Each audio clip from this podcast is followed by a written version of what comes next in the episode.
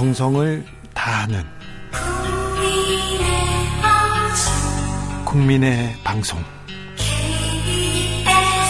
KBS 주진우 라이브. 그냥 그렇다고요.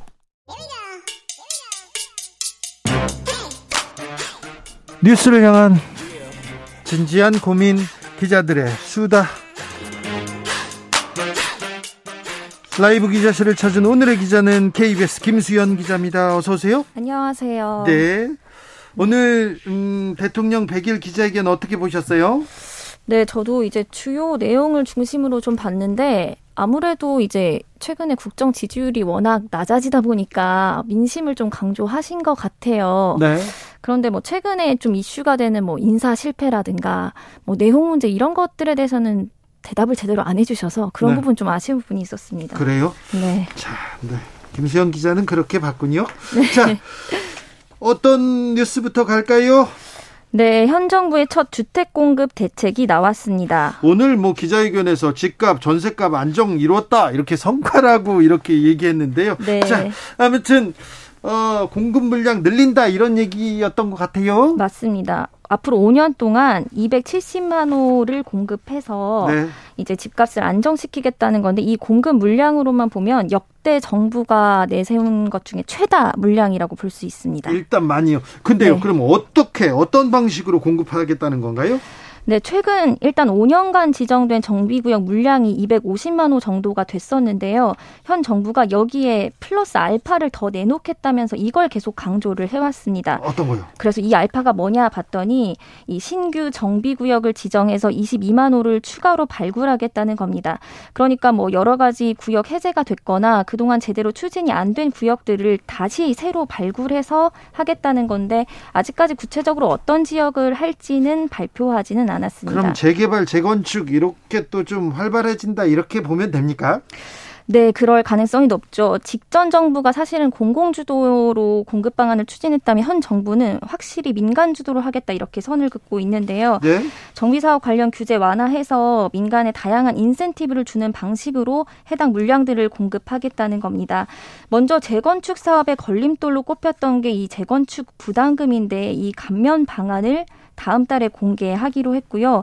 그리고 재건축 초기 단계에서 안전진단 기준을 맞추는 게 사실상 어려운데 이것도 좀 완화해서 재건축을 좀 더 쉽게 할 수 있도록 하겠다. 이 평가 항목 조정 개선안을 올해 안에는 내놓겠다고 발표를 했습니다. 그런데요, 네, 기자님. 네. 지금 금리 때문에 그래서 그런지 몰라도 부동산이 조금 네 안정세고 좀 하락세지 않습니까? 네, 맞습니다. 여기에 이렇게 또 이제 공급 물량을 늘린다. 네. 부동산 시장은 안정될까요? 이게 약간 의문이 드는 부분이 있습니다. 이 270만 호가 입주할 수 있는 물량이면 참 좋은데 이게 입주 물량이 아니고요. 착공 물량도 아닙니다. 그럼요. 주택을 건설할 수 있게 허가해 주겠다 이런 인허가 물량이거든요. 이 정도는 우리가 허가해 줄게. 아, 공급하겠다는 게 아니라 이 정도까지는 허가해 줄 수 있어. 이렇게 얘기하는 거군요. 네, 맞습니다. 이 인허가를 받더라도 실제로 착공을 들어갈 때까지는 보통 시간이 한 2년 정도 필요하고요. 예, 착공이 안 들어갈 수도 있고요. 네, 상황에 따라서는 무산되는 경우가 있으니까 실제로 이, 이 입주 물량으로 연결될 때까지는 한 60에서 70% 수준이라고 해요. 그러니까 전부 다 입주 물량이라고 보기는 어려운 상황입니다. 그러면요. 자, 네. 그러면 이제 부동산 시장은 어떻습니까? 어떻게 됩니까? 반응은 어떻습니까? 네, 시장의 평가도 똑같습니다. 네. 사실 이 대책이 지난주에 원래 발표되기로 했었는데 폭우 때문에 한 주가 미뤄졌거든요. 네.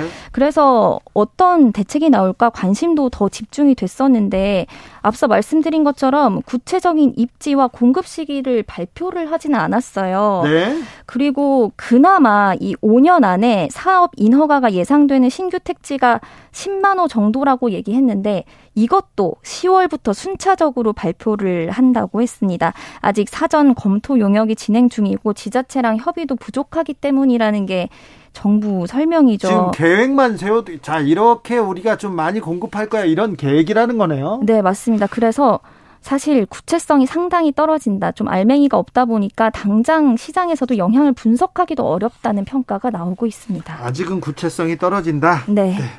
부동산 시장은 조금 지켜봐야 되겠네요. 네. 다음 뉴스로 가볼게요.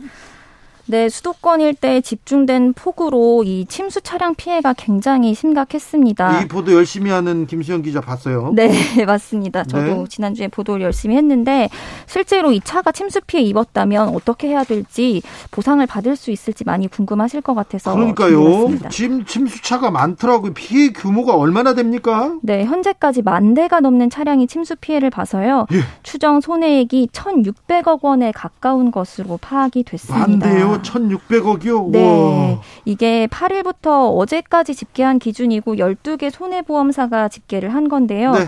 이 가운데 외제차 침수 피해가 3,600건 정도, 예? 추정 손해액이 한 905억을 넘습니다. 네. 그러니까 이 접수된 피해 차량 대수로 봤을 때는 외제차가 훨씬 적은데 추정 손해액이 훨씬 큰 상황이죠. 비싼 차들 많이 좀 잠겼어요. 네, 맞습니다. 아무래도 이번에 강남 지역 피해가 크다 보니까 이런 현상이 발생했습니다. 자, 차량 피해자들, 피해 운전자들 궁금해야 할 거는 참 얼마 얼마 정도 보험사에서 이렇게 보상해 줍니까? 이럴 건데요. 어, 좀 궁금합니다.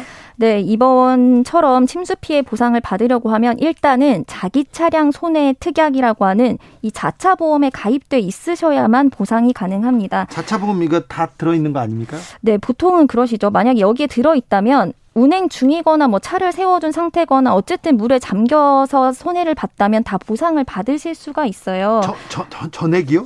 어느 정도로 받을 수 있냐면 예를 들어서 피해를 접수했을 때 보험사가 손상 정도를 확인해서 수리가 가능하면 이 수리비를 일단 받으실 수가 있고요. 만약에 침수가 너무 심각해서 수리를 할 수 없다거나 폐차해야 된다. 네, 폐차를 해야 된다고 한다면 이 차주인은 시세 등을 고려해서 보상을 받게 됩니다. 이 보상을 받아서 이제 보험료가 오르지 않을까 걱정하시는 분들도 있을 텐데 침수 피해의 경우 보험료는 오르지 않고요. 대신 1년 무사고 할인은 받지 못한다고 합니다. 만약에 차를 폐차하고 새로 사게 된다면 세금은 면제됩니다. 아, 그래요? 네. 자, 특이하게 다 가입이 됐어요. 네. 침수차라는 것도 확인이 됐어요. 네. 그러면 다 보상받는 겁니까? 하지만 이 경우에도 모든 경우가 보상을 받을 수 있는 건 아니라고 합니다. 예를 들어서 이 침수된 원인이 내가 된 차량이 도로가 아니라 만약에 출입 통제 구역 같은 데 들어갔다가 차량이 침수됐다고 하면 이거는 보상이 안 되고요. 그리고 뭐 창문이나 썬루프 같은 걸 열어 놨을 때 그 사이로 비가 들어와서 침수 피해가 발생했다면 그 경우도 보상이 안 됩니다. 대신에 이제 침수가 심각해서 탈출하기 위해서 창문이나 썬루프를 열었다고 하면 이 경우에는 보상을 받을 수가 있습니다. 금융감독원에서도 고의적으로 연 게 아니라면 보상을 해주는 걸로 권고를 했거든요. 그리고 하나 더 확인하셔야 되는 게 이 자차 보험 같은 경우에는 내가 아닌 다른 사람이 운전을 했다면 보상을 받을 수가 없습니다. 아, 그래요? 네. 뭐 대리운전 기사님이 운전을 했다가 침수됐다 이럴 경우는 보상이 안 되니까 유의하셔야 합니다. 알겠습니다. 다음 뉴스로 가볼까요? 네, 얼마 전이 말복이었는데 이 복날 때마다 늘 되풀이되는 논쟁이 있습니다. 개고기 먹어도 되냐? 네. 이 찬반 문제입니다. 요즘 이번에는 또 개고기 논쟁이 또 정치권에까지 또 퍼져가 퍼져가지고 다른 의미의 개고기입니다. 그렇죠. 네네. 그래서 네 또또또 네, 또, 또 말복 그렇죠. 그래서요. 네. 그래서 이번에 정부가 처음으로 이 식용개 산업이 어느 정도 된지 실태를 처음으로 확인을 했는데요. 조사를 해봤어요? 네, 조사를 해봤더니 식용 목적으로 개를 기르는 농장이 1,100 50여 곳, 이곳에서 52만 천여 마리가 길러지고 있다고 합니다. 50만 마리가 넘는 개들이 지금 식용으로 길러지고 있다고요? 네, 음식점 수는 한 1,600여 곳이고요. 엄청 많이 줄었는데 아직도 1,600여 곳이 있네요. 네, 생각보다 많죠. 네. 그래서 1년에 한 39만 마리 정도가 도축돼서 음식으로 소비가 되고 있는 상황입니다. 근데 법적으로 이게 네. 법적으로 네. 이게 조금 묘해요. 맞습니다. 이게 법적으로 애매모호한 지점이 있어서 이렇게 계속 논쟁이 되고 있는 건데요. 네. 엄밀하게 따져보면 이 개고기 자체는 불법입니다. 식품위생법에서 식품으로 쓸 수 있는 원료들을 정해놓고 있는데 여기에 개는 포함돼 있지가 않아요. 그러니까 개고기 자체는 불법인데요. 네. 그런데 문제는 다른 법, 축산법에 있습니다. 여기 이 축산법에서 개를 가축으로 분류를 해놨어요. 개는 가축 맞죠? 그래서 식용 목적으로 개를 기르더라도 어느 정도 조건을 갖추면 이 개농장은 합법적으로 운영을 할 수가 있습니다. 그러니까 개고기는 불법인데 식용 개를 키우는 농장은 합법인 셈이죠. 아, 이것도 애매하네. 모호한 경계에 그냥 딱 있네요. 네, 맞습니다. 어느 정도 조금 사회적으로 합의를 해야 될 것 같아요. 네, 이 논쟁이 워낙 오랫동안 이어지다 보니까 지난해 사실 정부가 이 문제를 수면 위로 끌어올려서 사회적 논의를 시작을 했습니다. 근데 굉장히 민감했더요. 네, 굉장히 민감한 문제다 보니까 예. 아직까지도 예. 결론을 못 내리고 있는데요. 이게 위원회 입장은 이 육견 업계, 그러니까 개를 사육하는 업계와 동물 보호 단체 간에 이 개식용을 끝내는 게 시대적 흐름이라는 인식은 같이 하지만 이걸 언제 끝낼 거냐 이 부분에 있어서 너무 생각이 달라서 결론을 못 내고 있다고 합니다. 그리고 또 이 업계에서도 강하게 좀 반발할 거 아닙니까? 개고기집 뭐 개고기 개소주집 이런 데서는 좀 반발할 거 아니에요. 맞습니다. 업계도 사실 이게 언젠가는 종식될 거고 조건만 맞으면 그 시기를 좀 빨리 할 수 있다는 의견은 받아들이고 있어요. 그런데 이제 몇 가지 조건이 있습니다. 네. 이걸 한꺼번에 없애면 사실 이분들 같은 경우에는 생존 기반이기 때문에 어떻게 생존할지 그 방안을 찾아달라는 거거든요. 그래서 축사 철거 비용이라던가 다른 가축을 기르려고 할 때 정부가 지원해 줄 것을 요구하고 있습니다.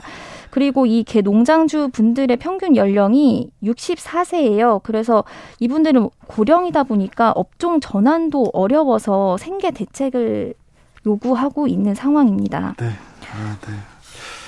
여름에 점심 네. 약속 할 때마다 상대방이 그 물어봐서 굉장히 곤욕스러웠어요. 다 전화 아. 전화 특히 판검사들 여름에 점심 먹을 때 하면 주기자 개혀 이렇게 물어봐요. 개 하냐고. 그러니까 네.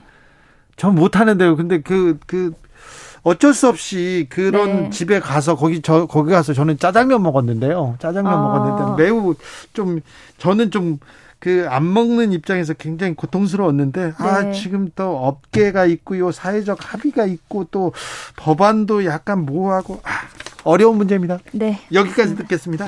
기자들의 수다 KBS 김수현 기자 함께했습니다. 감사합니다. 감사합니다. 교통정보센터 다녀올까요, 김민희 씨?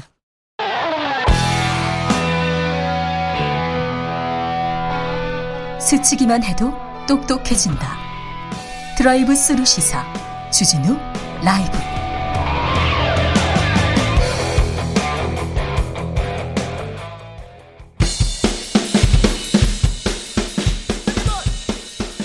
틱탁 틱탁 틱탁 현란한 입담의 환상 드리블 오늘 이 뉴스를 주목하라. 이슈 티키타카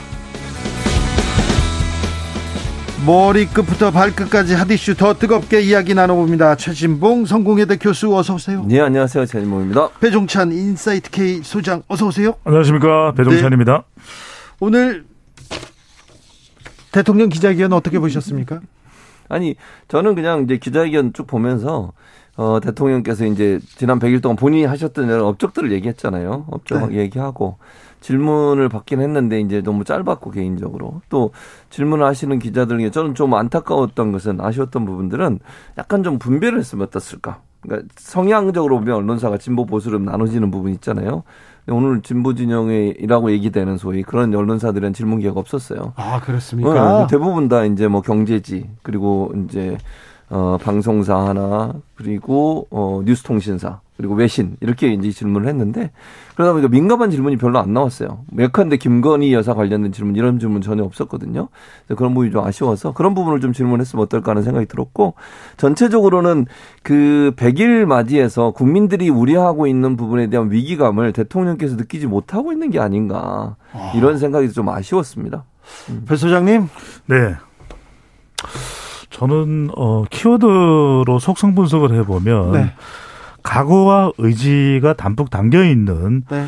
어, 대통령의 백일 기자회견 모두 발언도 그렇고 답변도 그렇고 하지만 정말 핵심을 찔렀을까 네. 건드리지 않았던 건 아닐까 네. 그래서 어 각오와 의지는 뿜뿜했지만 어 괴리와 모순도 어 잔뜩 배겨 있었다. 네. 그래서 이른바 대통령의 이 본의합법, 본의합법이 상당히 답변에 많이 등장하더라고요. 본의합법이요? 네네. 민생에 어, 매진하다 보니, 네, 하다 보니 다른 정치인 발언은 제대로 못 챙겼다. 예. 이른바 요즘에 한이 보니의 보니아법. 어, 윤석열 대통령의 어, 새로운 또 상징이 되고 있는 것 같습니다. 보니아법. 알겠습니다. 배종찬 네. 소장께서 보니아법 미는데 일단 실패한 걸로. 네. 지금 장안의 화제가 될, 되지 않을까요? 안 될, 안 되는 걸로. 네. 네 자. 그런데 8.15 네. 경축사 매우 의미 있습니다. 정치적으로, 네. 외교적으로. 그 남북 문제에도 그렇고요. 근데 8.15 경축사 그, 그 즈음에 네. 이준석 전 대표의 기자회견. 그리고 아. 오늘 100일 기자회견. 곧바로 불경스럽게도 당내 민주주의에 네, 대해서 네. 많은 고민하다 보니 윤 대통령 말씀 챙기지 못했다. 요렇게. 그게도 본의가 등장하잖아요. 그래서 제가 그게 지금 이준석 보자 대표... 보자 하니 아니 아니 지금 진짜 심각하다니까요. 네. 이준석 대표의 대응과 응수에 본의 합법이 들어가 있다. 그래서 지금 말씀하신 것처럼 저는 이, 이 부분도 사실 논란이 될 수밖에 없어요. 네. 그러니까 국민들이 생각하는 관점과 대통령이 생각하는 관점이 다른 거 아니냐. 그러니까 예를 들면 지금 뭐 그 민생에 매진하다 보니까 다른 정치인 발언 제대로 못 챙겼다 윤석열 대통령이 말씀하시고 네. 또 거기에 반발해서 윤석 대표는 또 자기도 바빠서 못 봤다 이렇게 하는데 음.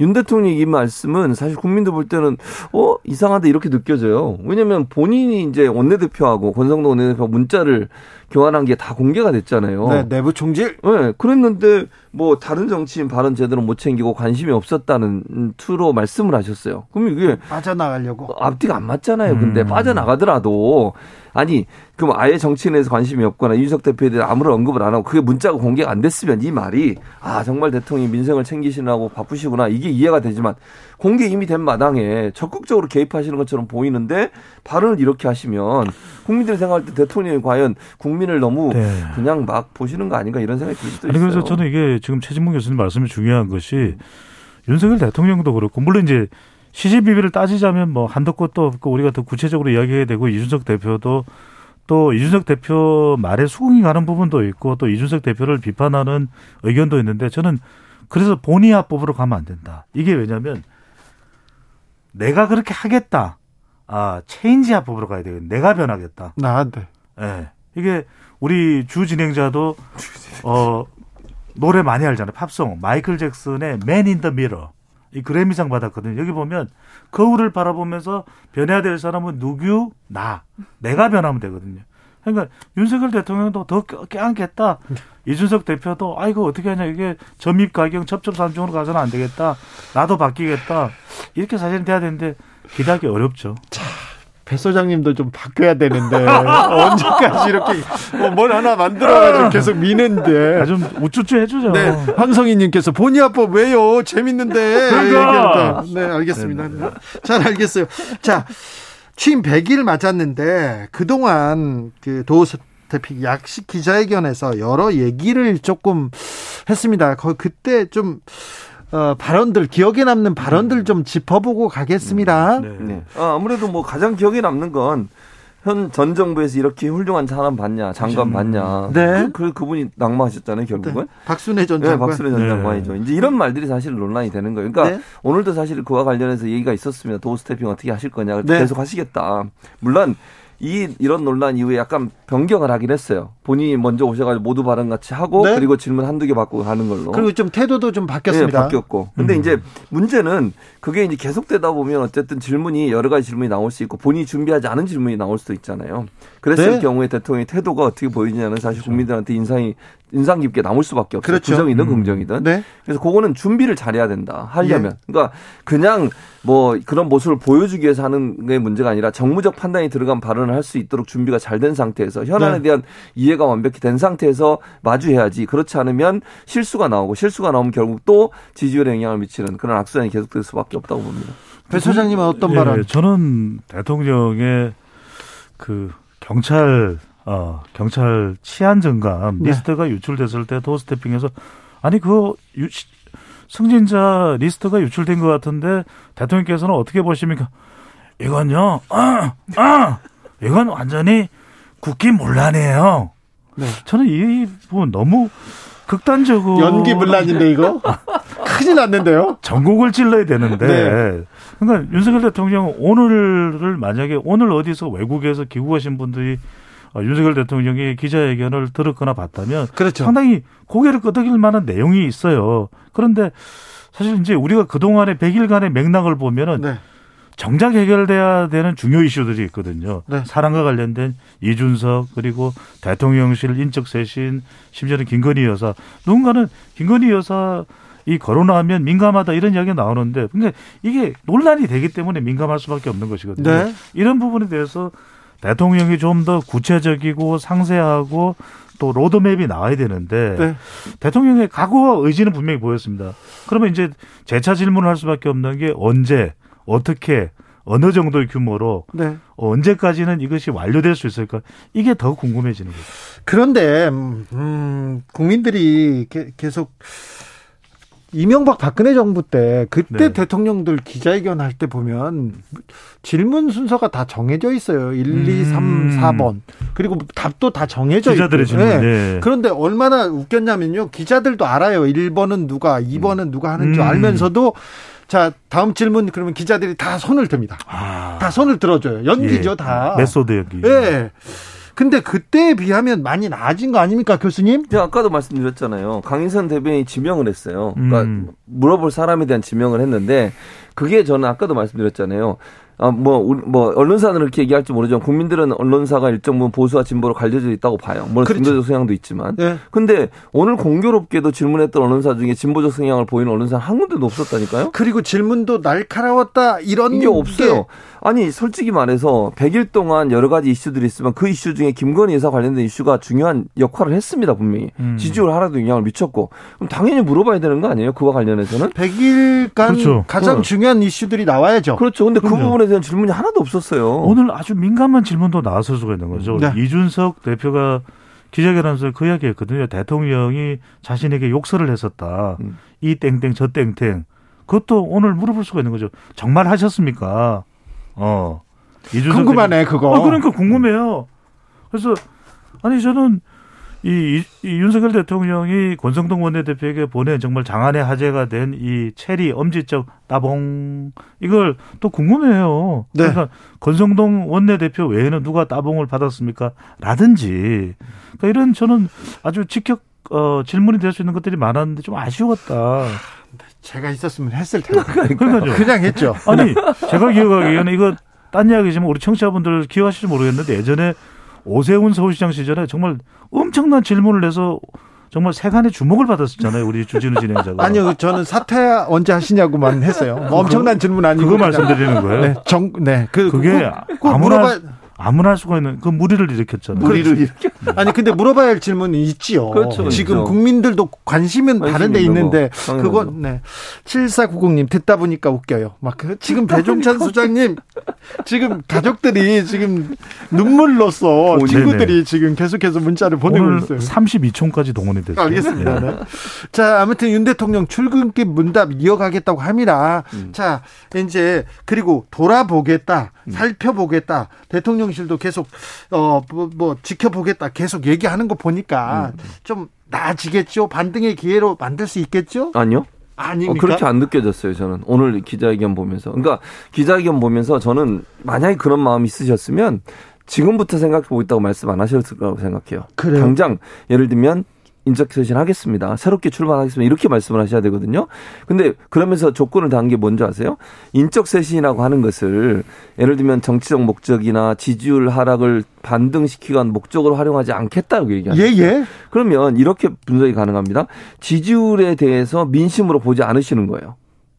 그런 거잖아요. 지지율 반등의 목적으로 사용하지 않겠다고 했다는 것은 현재 나온 지지율을 민심으로 파악하지 않으시고 민심을 자기 나름대로의 어떤 어떤 방식인지가 모르겠어요. 그걸로 파악해서 그걸로 대응하겠다는 얘기로 들린다는 거죠. 그러면 개혁이나 아니면 소위 이제 우리가 얘기하는 국민들이 요구하는 인적 쇄신에 대해서 적극적으로 나서는 부분에 대해서는 상당히 미온적으로 접근할 가능성이 있고 지금 언론에 보도된 내용들을 쭉 종합해 보면 아마도 보강 쪽으로 갈 가능성이 있다. 인적 쇄신 없이 네. 대통령실을 네. 그렇게 나와 있는 여러 가지 정황들을 봤을 때 대통령께서 당분간 특별한 어떤 인적 쇄신으로서 경질을 하거나 새로운 사람을 그러니까 다른 사람을 내보 현재 있는 사람을 내보내고 새로운 사람을 들어오게 하는 그런 형태의 인적 쇄신은 있을 가능성이 낮지 않나 이렇게 생각합니다. 소장님 저는 그래도 이대로 가서는 안 되는 거죠. 왜냐하면 지지율이 낮아져도 오늘 그래도 윤석열 대통령의 각오 의지 또 모두 발언해서 이대로 가서는 안 된다라는 위기 인식은 분명히 있기는 하거든요. 예. 그건 지금 지지율보다 더 내려가면 이제 10%대가 되는데 말 그대로 국정 동력이 마비될 수밖에 없는 것이고 또 이준석 대표 오늘 법원에서 어떤 결정이 나오느냐에 따라서 당내 파장은 더 확대될 수도 있는 상황이거든요. 저는 대통령이 그래도 바뀔 수밖에 없다. 왜냐하면 지지층들도 어, 대통령이 좀 바뀌어야 된다. 그렇지 않으면 지지율에게 너무 국정 운영이 위태롭다. 지금 핵심 네. 지지층들도 조금 그 지지를 철회하거나 마음이 흔들리는 분들이 있어요. 그래서 제가 말씀드렸잖아요. 지난 대선 직후만 하더라도 대구 경북의 지역 어, 목소리를 들어보면 와이리 존노 이랬단 말이거든요. 근데 최근에는 어 경북 뭐 대구 지역에서 와이라는 와 이런 이야기 나오고 또 어, PK 지역만 하더라도 대통령의 보수 텃밭이거든요. 그런데 네. 막 와라노 치아프라 뭐 이런 얘기가 나올 정도면 이건 적어도 어, 지지 기반이 흔들려서는 안 되겠죠. 알겠습니다. 배, 배 소장님 너무 많이 준비해 왔어. 네네. 하나만 준비하라고 그렇게 얘기를 했더니. 아니, 대통령 100일인데 왜 이렇게 준비하셨어요? 김 PD님 연락 오면요. 네. 온몸을 네. 지금 사, 사흘 밤 못 자고 준비했어요. 아니, 분골쇄신을 여기서 하시면 어떡해요. 그러니까요. 이게 지금 제가 분골쇄신 하다 보니까 대통령의 발언에도 분골쇄신이 들어갔죠. 네. 아무튼 100일이고 뭐 1700여일이 남았습니다, 이제. 네, 그렇죠. 이거는 조금 바꿨으면. 자, 이렇게 이, 이 부분만 그 고쳐도 고쳐도 음. 국민의 마음을 얻을 수 있을 거예요. 좀 지적, 좀 조언 부탁드리겠습니다, 그, 교수님. 저는 두 가지. 이, 오늘 기자회견에서 제가 아쉽게 생각한 두 가지예요. 하나는 뭐냐면 사과. 그러니까 예를 들면 지지율이 이렇게 낮고 그다음에 지난 재난 상황을 제대로 대처하지 음. 못한 부분에서 국민 앞에 송구하고 사과하는 말씀을 하셨으면 좋을 뻔했어요. 그런 얘기가 하나도 없었어요 오늘. 그러니까 본인이 100일 동안 했다고 자랑하고 싶으신 것만 쭉 나열을 했어요. 국민들을 볼 때는 그러면 지금까지 이렇게 지지율이 낮고 문제가 있다고 지적한 모든 국민들의 목소리를 무시하는 거냐 이렇게 들릴 수 있다는 점. 두 번째 인적 쇄신하겠다고 명확하게 밝히고 선제적으로 대응을 했었어야 돼요. 지금도 이렇게 미적미적 제가 볼 때는 아까도 말씀드렸죠 인적 쇄신이라는 생각이 없으신 것 같아서 걱정된다는 거예요. 하셔야 돼요. 바꾸지 않으면 제가 볼 때 국민들은 더 화가 날 수밖에 없습니다. 국민은 바꾸라고 요구하는데 본인은 그렇게 판단을 안 하시면 진단이 잘못됐고 진단이 잘못되면 처방이 잘못 나와서 결국은 더 안 좋은 상황으로 갈 수 있다고 봅니다. 정 대통령 그리고 정치인이 쓸 수 있는 카드가 많지 않아요. 많지 않아요. 네, 사람을 많지 바꾸는 거 그리고서 어떤 사람을 옆에 세우는 것 이게 가장 크게 보여주는 거기 때문에 교수님도 지적하시는 네, 것 같습니다. 저는 그렇고 대통령이 대통령실에 인적 쇄신을 한다고 해서 지금 상황이 타개되지는 않는다고 봐요. 가장 중요한 것은 이것도 쉽지는 않을 겁니다. 계속해서 강조하는 것이 윤석열 대통령의 낮은 지지율은 윤석열 대통령의 태도 인식에 달려 있거든요. 예. 대통령이 모든 걸 비우시고 비우고 나는 정말 우리 국민들의 여론을 국민들의 생각을 내 머릿속에 다 채우겠다. 모든 걸 난 내 그동안 내가 가지고 있었던 모든 것으로부터 벗어나겠다. 그렇게 선언만 해도 달라지겠다. 어, 확 달라지지는 않지만 조금씩이라도 내가 마이클 잭슨의 Man in the Mirror 이 팝송에 나오는 것처럼 하나 들었어요. 아, 네. 네. 그렇게 얘기를 맞아요. 만약에 오늘 조금 음, 음. 주목할 만한 워딩이 있었다면 그런 문장이 있었다면 어, 저, 뭐, 이건희 전 음, 회장의 음. 말처럼, 네. 어, 마누라 자식, 빼곤 자식 빼곤 다, 다 바꾸겠다. 그 이런 유승민 전 의원이 올린 글이잖아요. 네, 네. 거기 그것도 지적했는데, 네. 만약에, 어, 그런, 그런, 뭐라 그, 그 강조하는 그런 음. 문장이 있었다면 조금 더 국민들의 주목을 또 관심을 음. 더 어, 돌리거나 잡거나 음. 이렇게 했을 텐데 그런 생각도 해봅니다. 그렇죠. 그런 좀 각인될 수 있는 국민들에게 아 대통령이 저 정도의 의지를 네. 어떤 단어로 표시를 될수 있었더라면 이제 달라진다. 더 효과적이었겠죠. 이제는 아 이제는 또 달라진다. 이제는 뛴다. 이런 좀 음. 희망을 줬을 텐데. 음. 맞아요. 음, 네. 많은 분들이 음. 이번 조금 약간 그 말씀하시는 게 마무리하려는 듯한 시간 다 됐어요. 아, 다 됐어요? 네. 아니 연기 준비한 거 두 개 있잖아요. 더, 저 더 오랜만에 나왔단 말이에요. 아니요, 저, 저, 저 여기서 그쳐야 됩니다. 이슈 티키타카 최지문 교수님 감사합니다. 감사합니다. 배종찬 소장님은 하나만 준비하기로. 네, 알겠습니다. 고맙습니다. 주진우 라이브 여기서 인사드리겠습니다. 오늘 돌발 퀴즈의 정답은 양두구육 아니고요. 본골 쇄신이었습니다. 저는 내일 오후 5시 5분에 돌아오겠습니다. 지금까지 주진우였습니다.